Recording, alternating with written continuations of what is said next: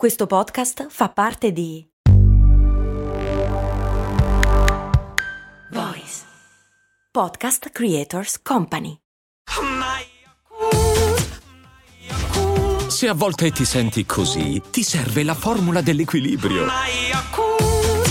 Yakult Balance, 20 miliardi di probiotici LCS più la vitamina D per ossa e muscoli. Le teste rimpicciolite delle tribù Jivaros del Perù e dell'Ecuador. Che roba splatter! Cose molto, cose molto, cose molto umane.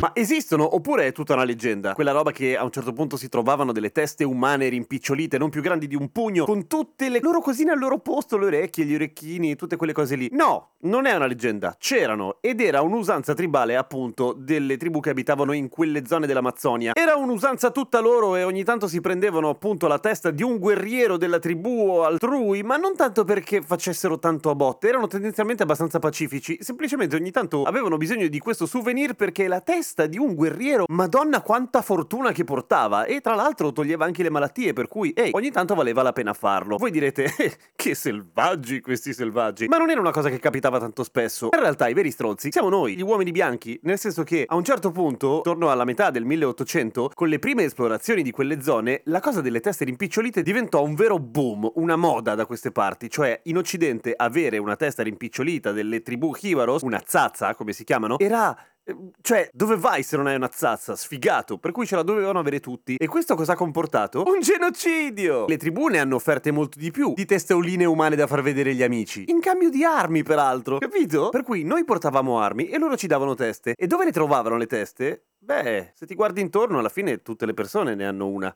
Basta p- prendergliela. Così abbiamo dato luogo all'ennesimo genocidio, questa volta per motivi di shopping. Questa cosa è particolarmente evidente, ad esempio, in una recente ricerca fatta dal museo di Oxford, dove effettivamente era esposta una testa in cui la storia raccontava che faceva parte di uno sciamano, e hanno iniziato a fare tutta una serie di test del DNA delle teste esposte nei musei perché la maggior parte di esse, e poi ci arriviamo, sono totalmente finte. Ma questa invece aveva DNA umano, solo che era di una donna.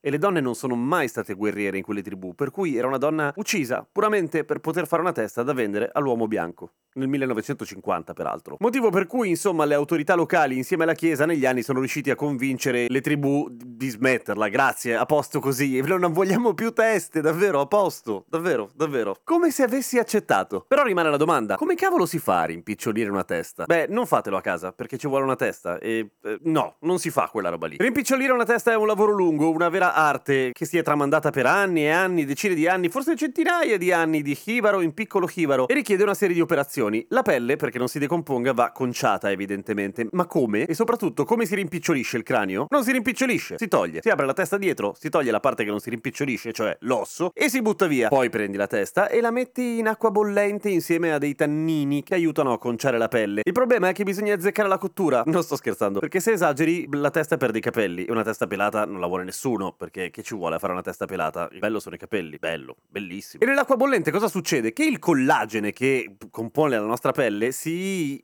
restringe, rendendo effettivamente la pelle più corta. Ok? Poi si tira fuori la testa, avendo azzeccato la cottura, e la si riempie di sabbia rovente e sassi roventi. Questo serve ovviamente ad asciugare ben bene tutto tutta l'acqua, l'umidità e il grasso che rimane dentro la testa. E la stessa cosa la fai fuori, la stiri praticamente con un sasso rovente, senza scottarti, attenzione, potrebbe farti male. Una volta che è asciutta, la rivolti come un guanto o come una testa. Una volta che l'hai rivoltata, togli tutti i pezzettini da dentro che non ti interessano più e ripeti l'operazione. La rimetti a bollire, ci puoi mettere fino a 6 giorni per fare questa cosa bene, ok? È un lavoro di... non ho mai detto che fosse facile. Passaggio dopo passaggio la testa continua a rimpicciolirsi finché perde praticamente tutta l'acqua che può averci e diventa cuoio cuoio banalmente che non si decomporrà, la riempi di sabbia, cuci gli occhi, cuci la bocca e la cosa ha due funzioni. Uno, il fatto che aiuta a non deformarsi avere la bocca e gli occhi cuciti. L'altro è perché dalla bocca passano gli spiriti cattivi del guerriero a cui hai tagliato la testa e gli hai rimpicciolita che torna per farti un meritatissimo culo così. Ma se tu gli cuci la bocca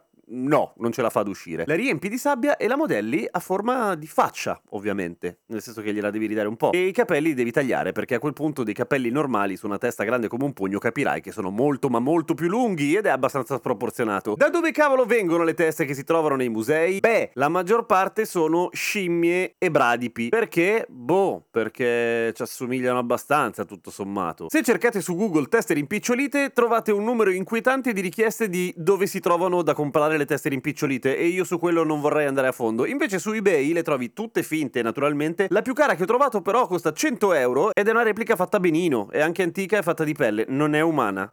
Almeno. Così dicono. A domani con cose molto umane.